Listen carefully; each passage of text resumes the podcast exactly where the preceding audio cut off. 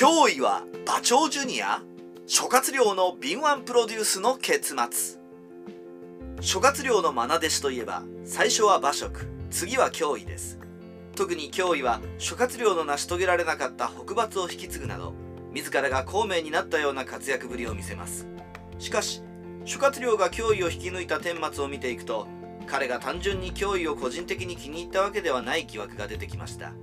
諸葛亮が脅威をスカウトした本当の理由。それは早死にした英雄金馬町ジュニアを生み出すためでした。諸葛亮の北伐の最終目標は無論義を倒して漢を再興することでした。そしてそのために孔明が重要視したのは領州を義の勢力下から切り離し盛況な京や古というような騎馬民族を蜀の戦力に組み込むことです。でもこの戦略どこかで見たことがないでしょうか？そう同漢の戦いで馬長が取った戦略によく似ているのです。馬長は漢中の自治独立を願い曹操の漢中軍閥への圧力に不安を感じて関水を誘い込み父の馬頭を見殺しにしてまで挙兵しました。この時に馬長が当てにしたのも京や古帝のような異民族です。しかし同漢の戦いでは曹操が車を横倒しにして陽動を作って騎兵の突撃を防ぎさらに馬長と関水の心の隙をついた核の離間の計が的中して戦いは曹操の勝利に終わります。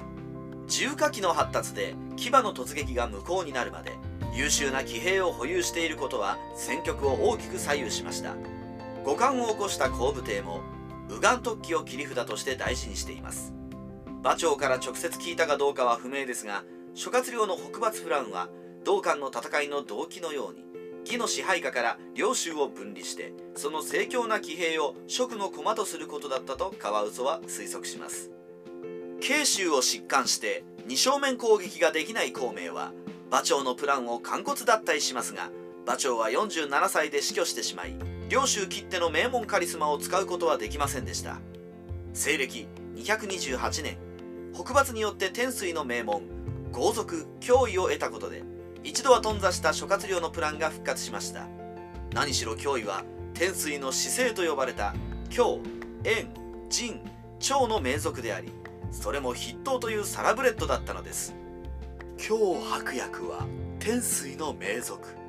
彼を特別扱いして官位を引き上げ馬長ジュニアとして売り出せば領州の人心をがっちり満で諸葛上昇ってば脅威を売り出すなんてなんて敏腕プロデュース。3世紀の秋元康だわ。なんちて？なんちて？とまあ要約するとこんな感じで諸葛亮は脅威の才能ばかりではなく名門の部分を重要視し馬長ジュニアとして売り出すことを決めたのです。多分。実は諸葛亮プロデュースは脅威が最初ではありません。それより前の西暦225年に劉備の死をついて反乱を起こした妖害と皇帝に従って背いた孟獲を七将七金の末に振幅させてそのまま南中の有力者として使うということをやっています。これだって七将七金などは疑わしいといえば疑わしい話です。最初から孔明と孟獲の間に協定があり八百長をやったとしても不思議はないのです。いずれにせよ諸葛亮はこういう人を使ったプロデュース力があり孟獲の次に白羽の矢を立てたのが脅威だったとも考えられるのです。脅威を得た後の諸葛亮の厚遇ぶりは以下の通りです。丸1 27歳の脅威を壁将曹操城宝義将軍を加え東洋帝国に報じた。丸2劉府長子長英。三軍。荘園に書簡を与えて脅威をべた褒めする。丸3軍事の教練を終えたら生徒に連れて行き龍禅に拝謁させると書簡で言う。丸4諸葛亮の存命中に脅威を中間軍清々将軍に昇進させた。職はさらなる投稿者を誘うために義からの投稿者に対して破格の扱いをするのが常ですがそれにしても脅威の昇進スピード速いと言えます。これでは老母に帰ってきてくれと壊れてもいや職では出世の望みがあるから帰らないと言うでしょうね。また丸4に挙げた清々将軍は歴史上は馬頭花公園当該それに自称ですが馬長も名乗っている官職です。ここに諸葛亮が脅威を航空した真意孔明の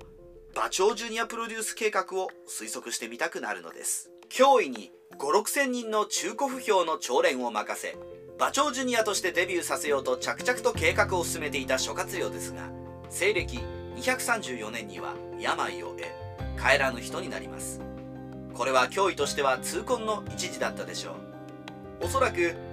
お前は馬長ジュニアとして義を滅ぼし漢を再興するのだ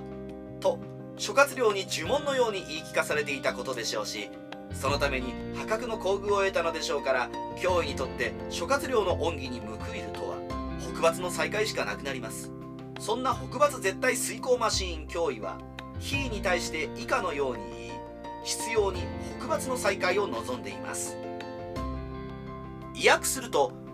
脅威は西方の風俗をよく知っているとうぬぼれ合わせて武略の際もあるので強族や古族を左右に従えて老より西を分断したいという意味です。